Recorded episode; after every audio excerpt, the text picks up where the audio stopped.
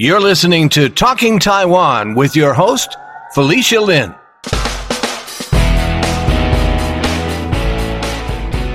These days, Taiwan is known to be the most free and democratic country in Asia, but it wasn't always that way. It's hard to imagine that Taiwan has had a very dark period of history during which there was massive censorship. At one time, Taiwan had the longest period of martial law in the world at thirty-eight years.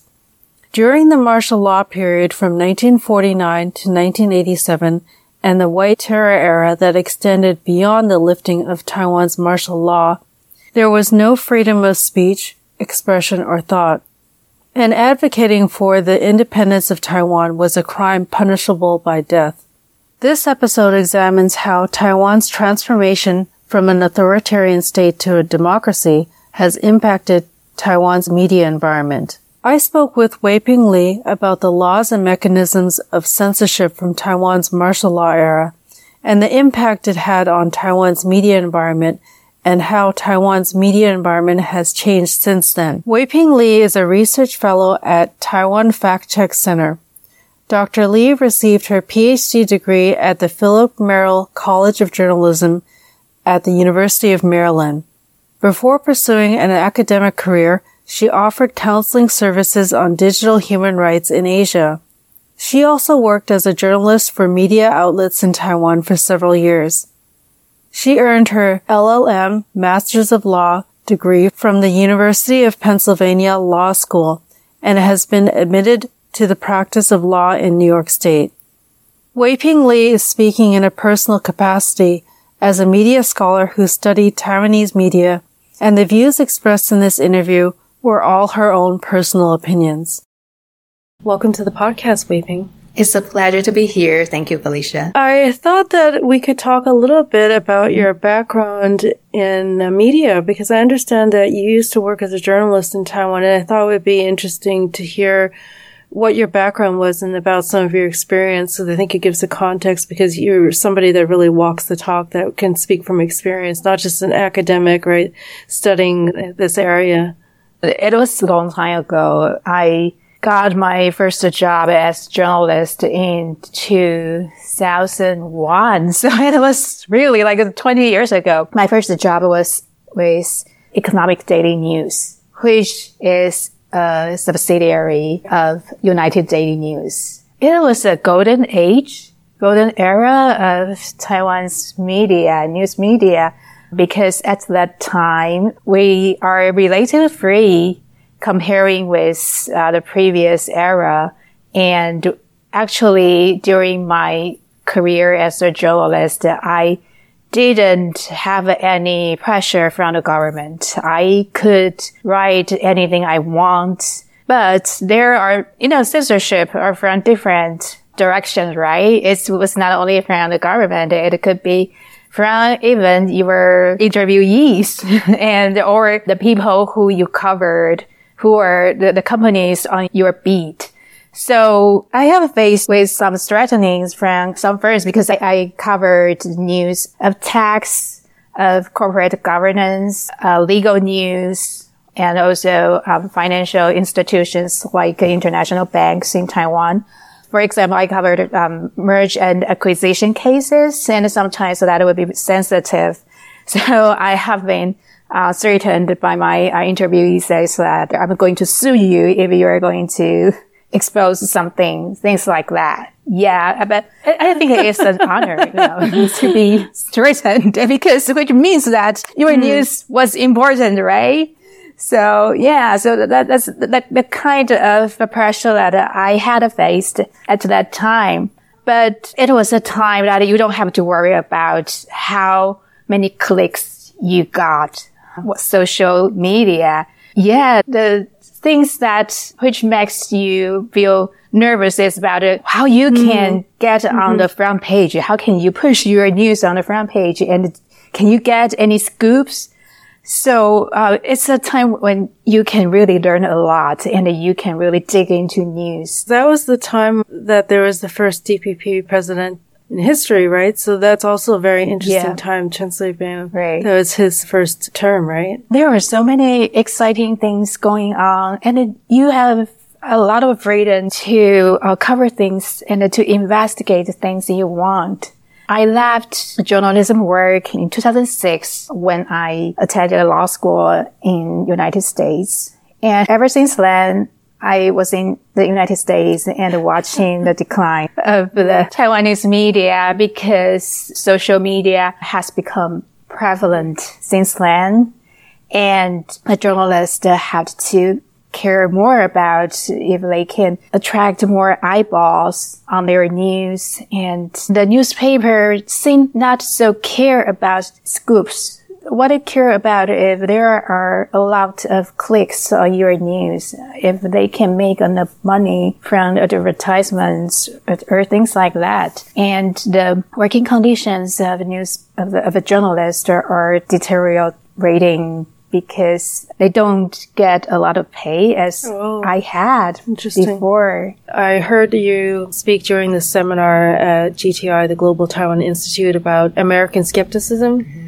And uh, I know that your area is uh, the media environment in Taiwan. And I started thinking about how people regard Taiwan as one of the most free, democratic countries in Asia. We have a very open, free press and freedom of expression, all those things. But a lot of people may forget or not, you know, realize that Taiwan was under a really extreme censorship at one time, and it had the second longest period of martial law in world history. So I thought it would be good to kind of reflect on that era when there was a high level of censorship, and then to talk about how things changed gradually after the martial law was lifted and transitioned. So could you tell me first, um, what kind of censorship mechanisms were in place during Taiwan's martial law era?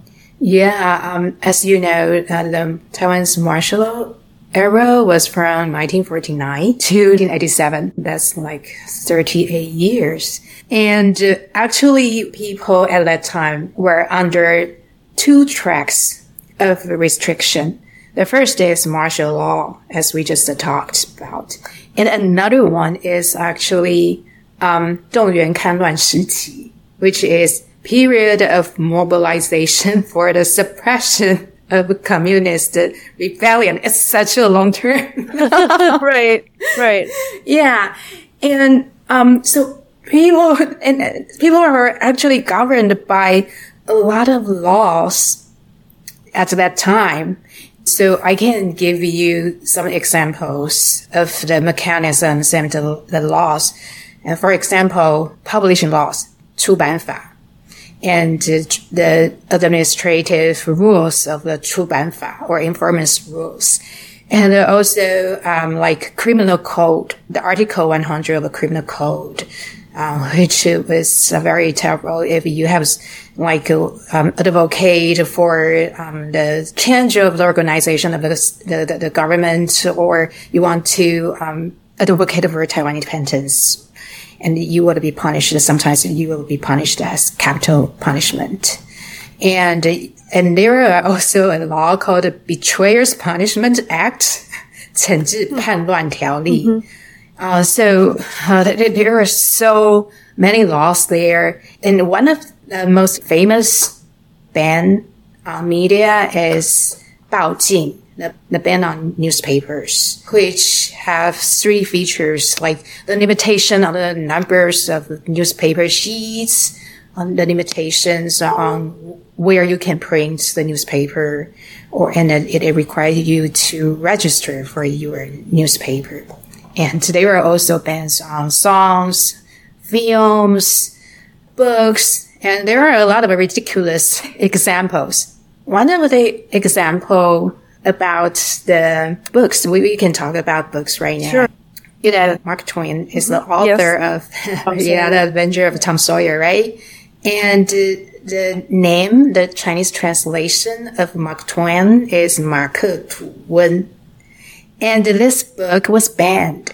Why? It's not because of the content. It was because Mark Twain was translated, and the name was translated as 马克吐温, and 马克 sounds like a Marxist.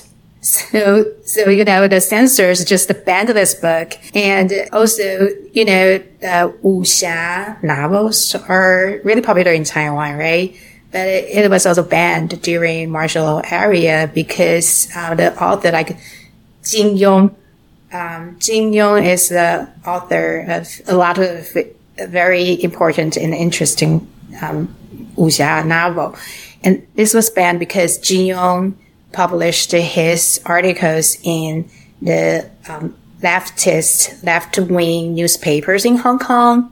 So Kuomintang thought that this this this author is like an advocate for uh, communism, so his novel should be banned. Yeah, so uh, there are a lot of examples there. Thanks for sharing that. Also, I was wondering in terms of the mechanisms, do you know what kind of bureaus or departments were in place and, you know, even civil servants that were employed to enforce this kind of censorship? Yeah, uh, definitely. Um, because you, there are so many laws that are related to the censorship, right? So um, there must be a lot of bureaus who need to enforce these regulations. So the most famous one is Jin Zong. Um, Jin Zong, whose um, English translation, Taiwan Garrison Command. Yes. Yeah, Taiwan Jinbei Zongsiling, Taiwan Jinbei Zongbu. Yeah, um, and also Information Bureau, also Ministry of Education, who was responsible for censor comic books. Mm. And um, the Information Bureau was responsible for censoring songs, films, and also Ministry of Interior, or even councils for overseas com- communities, Qiao Wei Hui, because some of the newspapers were issued overseas. So um, Kuomintang at that time thought that, oh, we have to control those newspapers issued overseas. And so they kind of extended their censorship outside of Taiwan. And so, and even correspondence, right? Correspondence were also surveilled and censored. The private letters were opened. Exactly. So what they did is that they have people stationed in airports or, or, you know, seaports, and they would just sample some mails and they would just open it. And they were actually quite frank about what I did, because after they opened it, they would post it or just print something nice tell, telling the, the receivers that, that your mail has been opened. It had been censored. Yeah. And then those kind of, they, they posted it on the stamp. And so those stamps are quite popular right now because yeah, it's kind collector's of, items, right? Right, collector items right now. Yeah. So actually, during the nineteen fifties, the Kuomintang government are trying to build up a very comprehensive mechanisms for censorship and extended the censorship into every um, corners of people's daily life, uh, trying to control what you can think and control what you can, you know, what you can listen to. Um, yeah, control what you can write. So uh, it's pretty, uh, pretty tight at that time. And so then after martial law was lifted, what happened to this quite extensive mechanisms, bureaus, and departments that you just described that were in place to enforce censorship? Do you know how they got reformed, removed, or retired over time? Actually, you know, when we thought about the lifting of martial law, we, we, we would have thought it seemed like everybody was freed at that time, at that day when the martial law was lifted up. But actually, that's not the case. So, um, I previously mentioned that, that we are, people at the time were under two tracks of restrictions. So one is martial law. Martial law was lifted in nineteen eighty-seven, right? And, uh, but, um, Dongyuan Kanluan Shiqi, the very long English translation period of mobilization, were still there. And so, and, and another thing is, um, after the government lifted martial law, they imposed another law called uh, national security law. Mm-hmm. So the national security law still restricts the freedom of speech. And it took a lot of efforts of advocates, um, activists to gradually break up the barriers and the restrictions to gain more freedom. So the Dongyuan Kanran Shiqi Tiaoquan, uh, the period of mobilization law, was lifted in nineteen ninety-one by President Li Denghui at mm. that time.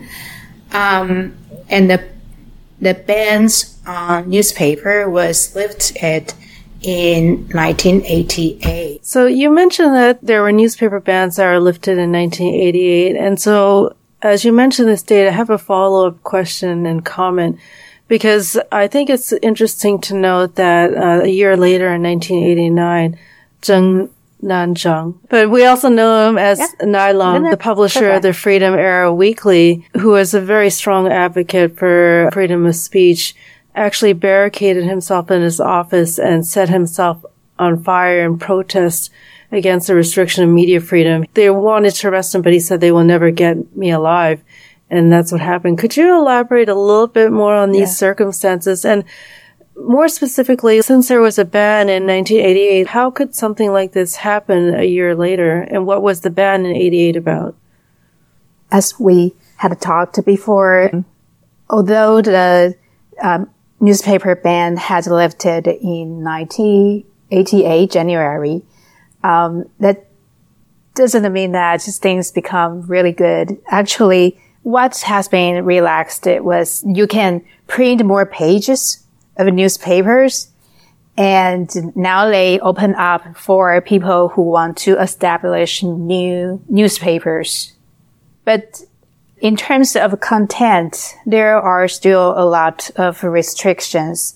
There was still publishing law. There was still um, criminal code, Article one hundred, and to prevent people from advocating things like Taiwan independence, or you definitely could not criticize uh, presidents or the high-ranking officials.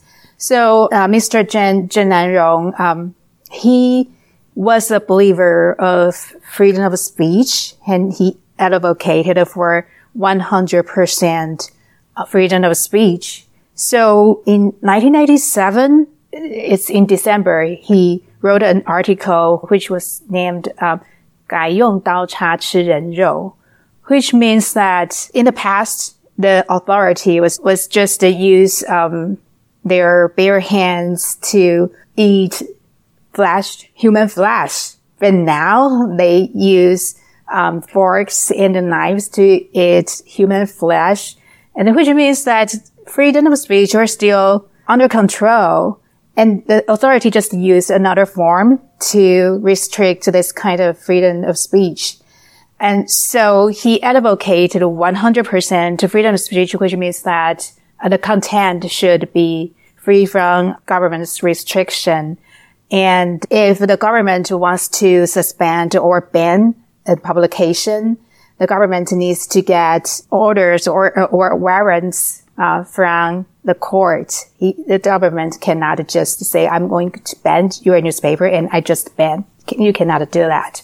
And so he had founded a Freedom Era Weekly since nineteen ninety-four, and his magazine actually touched on a lot of sensitive topics, such as the health conditions of President Chiang Ching-kuo, or um, the power struggles inside the intelligence bureaus, or if Chiang Ching-kuo was going to hand it over the power to his son. And of course, the government would not want to see topics like that. So in nineteen eighty-eight, the Freedom Era Weekly published an article, which is, which was about, um, the constitution of the Republic of Taiwan. And the author was Mister Kou Shi Kai, um, Kou Shi Kai. And this article got the attention from the government, and the government suspend, uh, banned this article. And uh, Mister Chen Nanrong was charged with insurrection in nineteen eighty-nine. But Mister Chen thought this is a humiliation to him. Um, he refused to hand over himself to the police. So the police said, Um, they wanted to arrest Zhen Nanrong. So in nineteen eighty-nine, April seventh, uh, the police, which was headed by Hou Yu-ih, um, Hou Yu-ih was in charge at that time. So they came outside of the office, and Cheng Nan-jung, as you mentioned, he barricaded himself or refused to surrender himself to the police. And when the police decided to barge in, he just set fire um, and immolated himself um, in the office. And his sacrifice actually had a very deep impact to Taiwan's freedom of speech, because his death had made more people being aware of um, the condition of freedom of speech than in Taiwan, and made people think about the meaning of freedom of speech, and uh, um, inspired more people to um, trying to fight for freedom. And it's of interesting that you mentioned that the police officer that headed the group that was going to barge into the office is Hou Yu-ih, who is actually now the K M T right. candidate for Taiwan's presidential election coming up in twenty twenty-four, January thirteenth. So it's kind of interesting and timely yes. that we're talking about this less than a month away from the presidential election in Taiwan. So, and Jin Zong, uh, we talked about Taiwan Garrison Command mm-hmm. was abolished in nineteen ninety-two. But I want to talk about one instant, instance which was very important, which led to the abolishment of very, very horrendous laws like Betrayers Punishment Act or the uh, Criminal Code one hundred that I, um, I I mentioned before. So as I said, the martial law was lifted in nineteen eighty-seven, right? But at that time, the K M T government was still very sensitive about the claim of Taiwan independence. So you cannot, you could not um, advocate for Taiwanese independence at that time. So in nineteen ninety-one, there was an incident called um, Du Tai, Du Tai Hui, Du Tai Shijian, right? And so this is what happened in nineteen ninety-one. Um, the government arrested some activists and or, or and, and some students, and they are uh, like the priest Lin Yin-fu and uh, um, Chen Cheng-jan. Chen Cheng-jan then became the founder of Taiwan's first uh, web portal company. The web portal company that Wei-Ping is referring to was called Yams. And also uh, Qingda student from Qinghua Daxue, Liao Weichen, and uh, another activist, um, Wang Hui. And this person, why they were arrested, it was just because they have read uh, the book by Shi Ming. I know you are you're, you're really familiar with Shi Ming's yes. book and his library. Yes. Um, so they, they they just read Shi Ming's book, and some of them visited Shi Ming. And some of them would just want to initiate a book club to talk more about right the, the Taiwan's the, four hundred Taiwan's four hundred years of history. Yeah, and just a discussion. They, group, they just yeah. a discussion group, and they were arrested. And now for a short break. Talking Taiwan is getting ready to take the show on the road back to Taiwan in January to cover Taiwan's presidential election and to interview some special guests while we're there. We're calling it the Talking Taiwan Election Tour. We plan to work with seasoned political commentator Courtney Donovan Smith in Taichung. Courtney is a Taiwan News columnist, and you may have seen him appear on Taiwan Plus News discussing developments in Taiwan's upcoming presidential election. Talking Taiwan is the longest-running Taiwan-related podcast and currently the only independently produced Taiwanese-American English-language podcast in the world that covers political news related to Taiwan. To produce the Talking Taiwan Election Tour, we're going to have to do some fundraising. And you can help us get this show on the road by making a contribution to our GoFundMe campaign or at talking taiwan dot com forward slash support. Any contributions right now will be doubled because we have a matching donor pledge for the first five thousand dollars we raise, which will be doubled to ten thousand dollars. We thank you for your support. You make what we do possible. Now, back to the episode. The, the, the, the police even just came into, enter into the campus of Tsinghua University and arrested the student. So, um, The, the book club, the discussion group that they want to initiate called the Taiwan Independence Association, right? But Taiwan independence was still a taboo at the time. Mm-hmm. But, you know, it's just ridiculous because martial law had been lifted.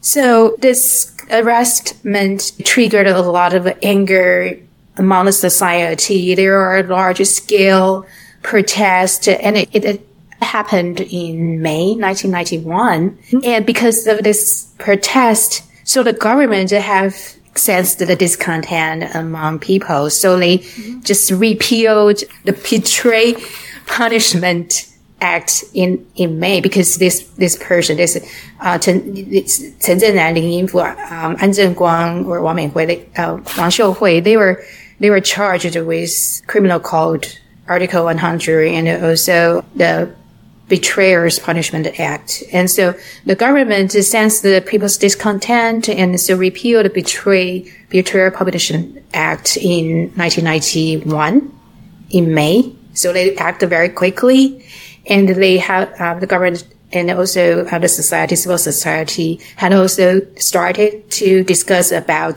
the amendment of Criminal Code one hundred.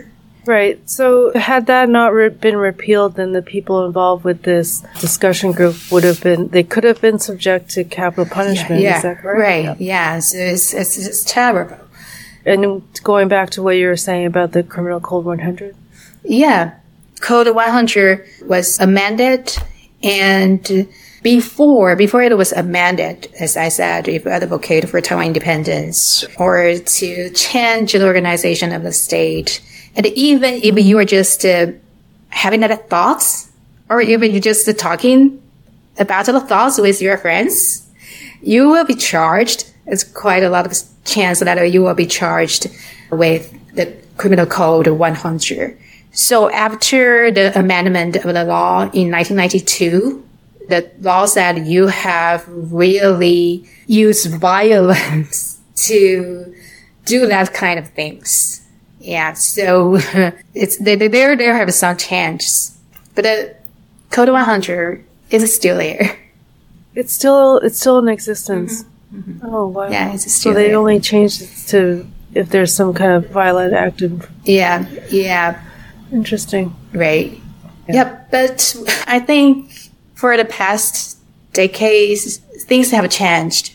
And also a lot of things have been changed because of the constitutional court decision. Um, for example, the advocacy for Taiwan independence. Um, in nineteen ninety-eight, it's in nineteen ninety-eight, ten years after the lifting of martial law, um, the constitutional court made the decision Uh, saying that it's no more crime. It's totally okay if you advocate for Taiwan independence or even communism. It's, mm, okay. You are freedom of expression. I'm curious to know, what do you think, like, how do you think this history has affected the evolution of Taiwan's media environment? Yeah, it's that's a big question, I know. It's it's good question. It's really good question because it has a lot of impact for sure. We have been through a lot um for the past decades, and we strive for the freedom. Not not not we. I I'm the one who benefits for the freedom. I and I really appreciate um those who sacrifice their lives, their freedom to win the freedom for us. It's a long road. But the thing is that the censorship and it's the, the trauma still persists. I think it passed it to generations. So you could still, um, hear the older generation tell you that don't talk about politics even today. Yeah, um, just to stay away from politics. I mean, for my, my kids, I, I won't talk this to them, right? I would encourage them to participate in any civil society movement. But for the older generation, it still passes this kind of thoughts to us. Um, but for us, for us, this generation, I mean, the thirties and then forties would think that we just break the barriers and we are so afraid of the censorship will come again. Uh, so we want the totally freedom. But the thing is, um, is totally freedom? I mean, is, is it good that you are free to defame others? I mean, there are still some, some lines between censorship and freedom, right? There is still some things that yeah, you can do. You cannot hurt people, especially at the time of the social media age. So I think freedom of speech and censorship are topics that, that need a more nuanced discussions. So, um, I think we have come to a time that we need to talk about what we can restrict or what we cannot, how to protect our freedom, but also protect others. But the thing is that the past trauma kind of prevent us or kind of interfere with, interfere with the discussion that many people in Taiwan are, are really worried about to touch on this topic, even though it needs more discussion. So when there are discussion about if we are going to impose some tr- restrictions on disinformation or hate speech, uh, there might be people thinking, no, no, no, no, we can, we cannot uh, impose any restrictions because this is kind of the, the, the ghost of censorship will come back. We don't want any restrictions.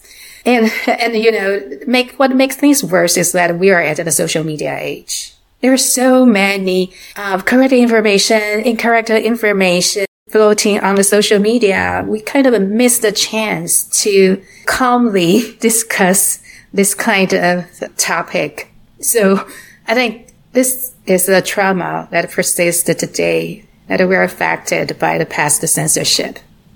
Yeah, it's much more complicated um, now that we have the internet and the social media age. Uh, a lot of lines are crossed. Right. Can you make some comments about what Taiwan's current media environment is?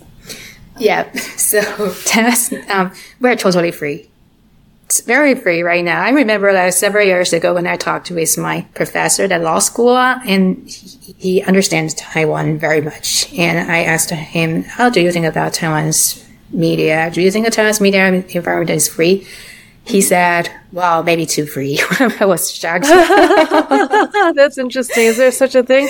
Yeah, because what he said is that there is, there should be more, um, Taiwan's media should be more ethical.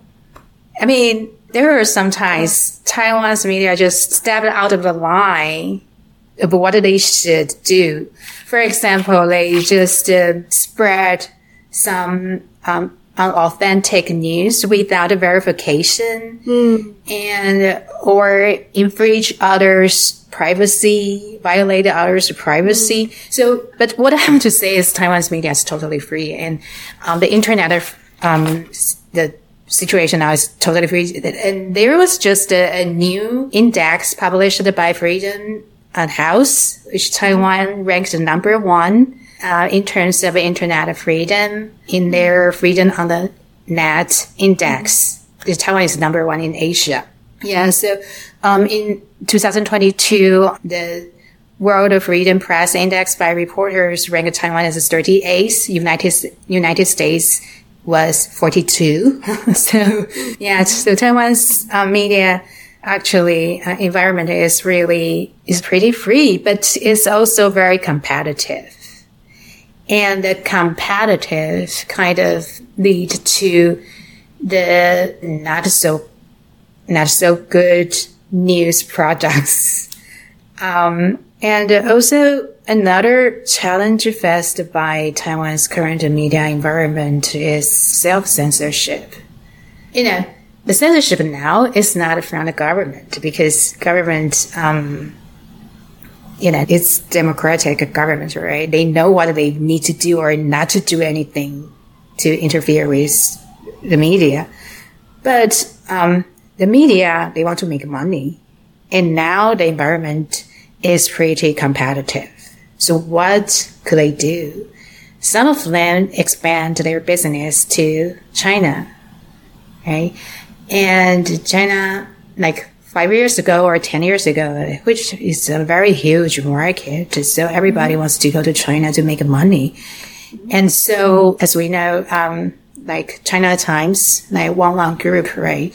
Um, the owner of Wang Long Group has a very big um, corporation there, large scale business, large market, has good relation with the Chinese government. And he now owns the China Times and also Zhongtian, also Zhongshi uh, T V stations. And uh, he, um, he, you know, it, it, it was famous. Every, I mean, everybody knew this, that he asked his newsroom, his news staff, um, to play down the topics about uh, Xinjiang or Tibet, Tiananmen, Taiwan independence. Don't say that. The three T's. Yeah, and if anyone um, try to defy his orders, this one, this brave person will be demoted, or just he just have to choose to leave the, the group. Mm. And this. This kind of situation didn't only happen to one one group, but even those who who who look more anti-China or or or more um how to say that, not so against the China. Okay. Um, like Sun Li, right? Um, I mean, ten years ago they also had a plan to have business in China, mm-hmm. and. Uh, Um, they had they, they also produced a lot of entertainment programs, and they want to they wanted to sell the entertainment programs to to China, and they also have a news channel. So um, at that time, they also played down the three T, and also they suspended a talk show that time hosted by you know host Zhen Hongyi. Um, the Chen yes, Hongyi, I'm familiar with him. Yeah, but yeah, please explain. Yeah, Chen Hongyi. Um, he was uh, more famous about his political stance. He was not so fond of China, and so Sun Li, in order to sell their other, you know, dramas to China, so they suspended Chen Hongyi's show, and so that they tried to appease Chinese government's yeah, anger. Sure. Yeah. But now, uh, his now I think after twenty fifteen, Sun Li has changed his poli- his policy now. So uh, Zhen Hongyi's program has, has already been revived. So um, although maybe in another name, mm-hmm. yeah, yeah. So so these are the examples um, of the challenges that now faced by um, Taiwanese media. And, uh, but I have to say something for Taiwanese journalists. Because of the competition now, Taiwanese journalists were asked to do more, to do more jobs. And their performance is evaluated by click rates of the articles online, not by their scoop or something. Yeah, it's dangerous. Yeah, under this kind of circumstances, they have to create more news pieces with more eye-catching headlines. So, um, so it's why now that the Taiwanese news products are not of very good quality, because they don't have time. Um, the journalists don't have time don't, to to produce something which is good, and they don't have time to verify things. Well, it's about the attention and the revenue, so getting more clicks, as you said, or getting more revenue, or that's what's driving the content, not the accuracy or the ethics right. behind it. Right. So it, it's a shame, because we have um, made so much efforts to have our freedom and to say things that I want to say and to make our society better. But when we have the freedom, we are limited by commercial interests. So what are your thoughts on this? I'm just thinking, like, what can be done about this? Do you think there needs to be some professional journalism ethics association or something like that? I, I don't know if there's anything like that in Taiwan. Yeah, um, I think the fundamental problem, the fundamental issue is that the media don't have much resources. And there have already some good organizations, news organizations, independent news organizations trying to provide readers with more quality journalism. There are like 报道者, the reporter, and they have invested a lot in investigative um, journalism. And uh, there are also some independent journalists. So they, they work um, by themselves and uh, trying to uh, dig out things that uh, have been overlooked by mainstream media. I think we, we need to give them more support.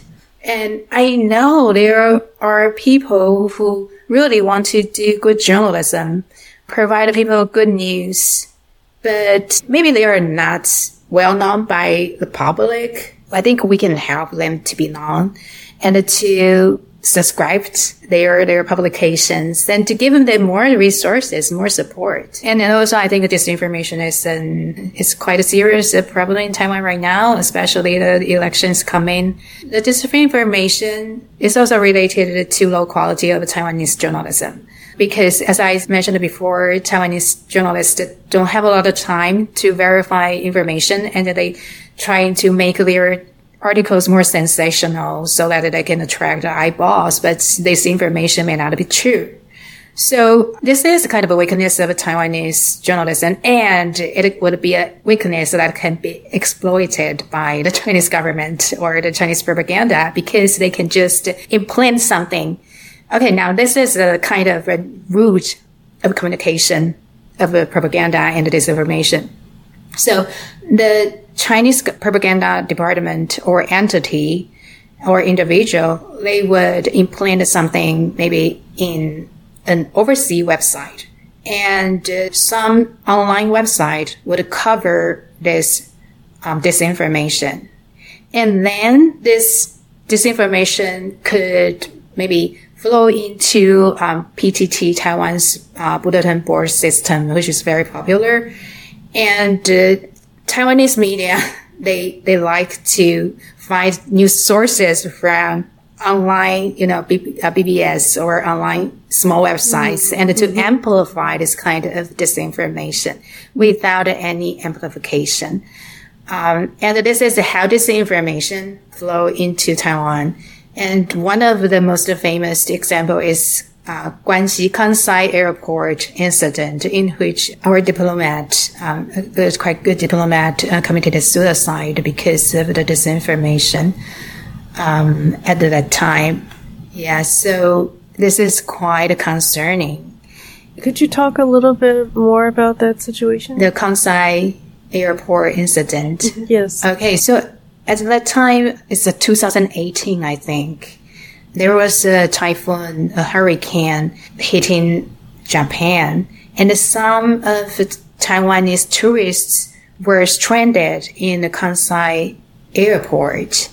And then there was news saying that, well, if these tourists, Taiwanese tourists, uh, if they say that they they were they were Chinese, they could be picked up by Chinese embassy. Oh. And um, there, the news also said that um, this Taiwanese tourists, they ask help from, you know, Taiwanese embassy, but Chinese embassy just ignore them.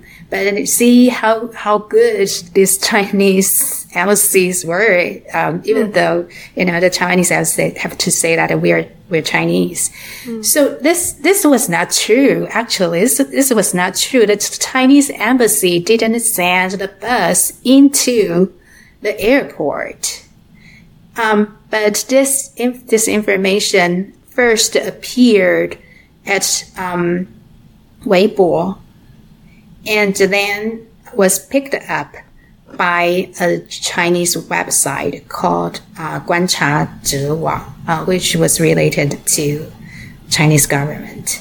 And uh, then the, the Guancha Zhe Wang's article and the information was, um, kind of transmitted to P T T, uh, the B B S, the bulletin board system, um, popular in Taiwan, and then picked up by Taiwanese media like um, Zhongtian, Sun Li, Dongsen, and which created a chaos that people blamed the Taiwanese embassy, saying, "Why don't you do something?" And you know, wait. So I'm sorry. Let, I just want to make sure I understand correctly. Okay. So they were saying that maybe the Chinese embassy could have helped, but they didn't. But the fact is that the Chinese embassy didn't even try to help, like didn't even send a bus there?